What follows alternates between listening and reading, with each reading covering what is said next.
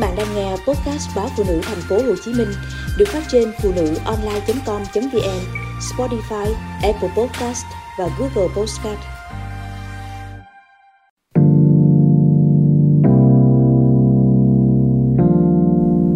Lùi mấy bước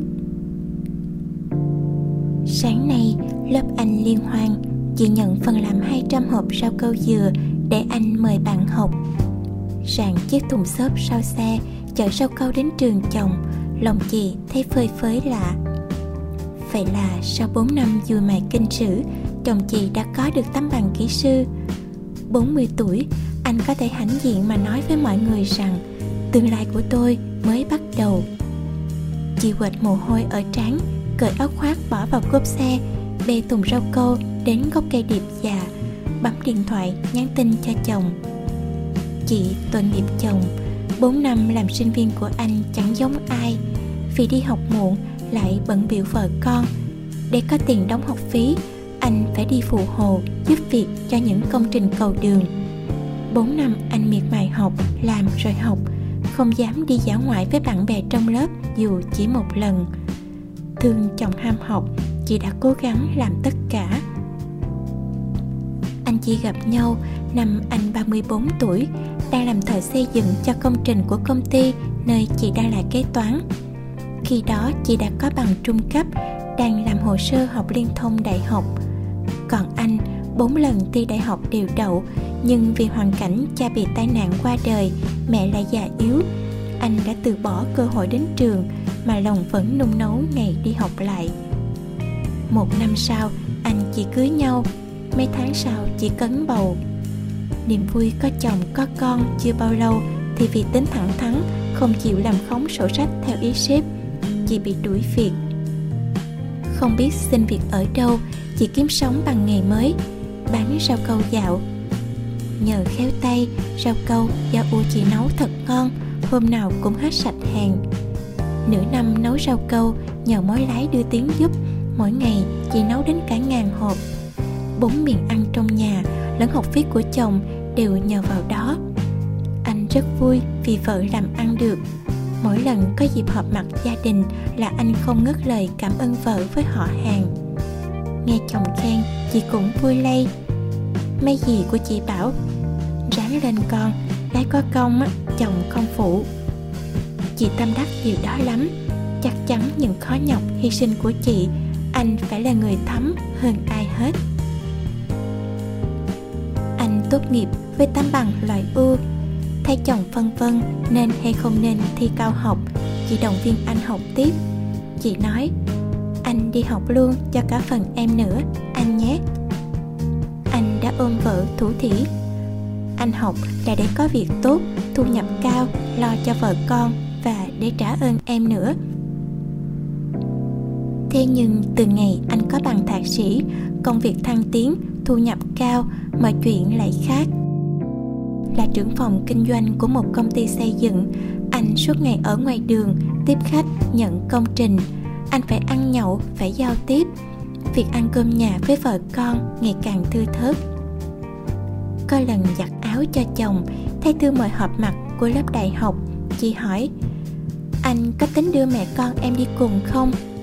Anh thản nhiên trả lời em có biết nói chuyện gì với người ta đâu mà đòi đi. Chị tự an ủi ừ thì toàn bạn của chồng mình có đến đó cũng lạc lõng. Cách đây vài tháng, khi bàn việc chọn trường cho bé Nhi vào lớp 1 ý kiến chị đưa ra bị chồng gặp phát, lại còn gắt. Em chỉ quẩn quanh xó bếp, biết trường nào tốt đâu mà chọn, để đó anh lo. Rồi những lần họ hàng có dỗ tiệc anh không còn tự hào khi ngồi bên cạnh chị, mà luôn ngồi vào bàn với khách vip của gia đình. Chị cũng tự xoa dịu. Thôi thì có anh đại diện họ hàng tiếp khách như thế cũng mát mặt rồi. Nhưng hôm qua, khi mẹ anh từ quê vào, gia đình anh có cuộc họp mặt nho nhỏ. Mọi người ăn uống xong, ngồi vào bàn trà để bàn chuyện gia đình. Chị tranh thủ dọn dẹp, lên nhà trên ghé vào ngồi quay sang, nghiêm mặt. Em xuống bếp giùm anh đi. Chị chết lặng.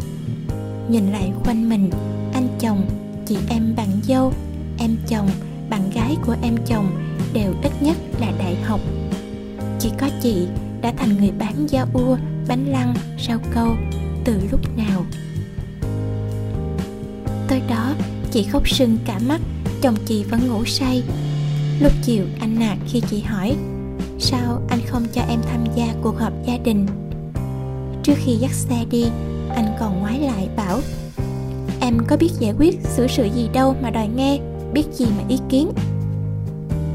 Bao năm qua, chị mặc định trong lòng là vợ, là mẹ phải biết lùi một bước để chồng con thăng tiến.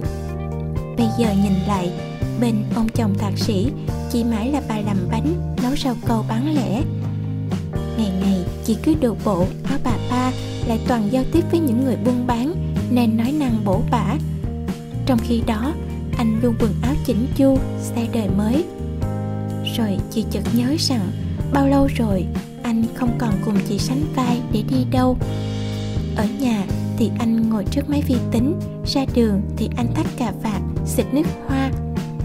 Còn chị chỉ lúi húi dưới bếp hay lang xăng chạy ra chạy vô bán hàng. Vợ chồng chẳng còn chuyện gì để nói với nhau nữa. Những khi có xung đột, anh lại nhún vai, nói với cái đầu gối còn sướng hơn, rồi bỏ vô phòng làm việc hay phóng xe đi. Có hôm chị tình cờ nghe anh than với người bạn đến chơi nhà rằng, vợ chồng lệch nhau về nhận thức, thật là khó sống. Thương chồng yêu con chị đã lùi một bước để vun đắp cho chồng chị đâu hay mình đã lùi mãi khiến cho khoảng cách giữa anh và chị ngày càng xa. Liệu chị có kịp bơi đuổi theo anh nữa được hay không? Chị tự hỏi trong tuyệt vọng. Đã hơn 40 tuổi, việc nhà bề bộn, chị không thể đi học, cũng không còn tâm trí đâu để mà học. Còn xin việc làm, bây giờ có ai mà thèm nhận chị nữa khi năng lực, kiến thức của chị đã mai một và lạc hậu.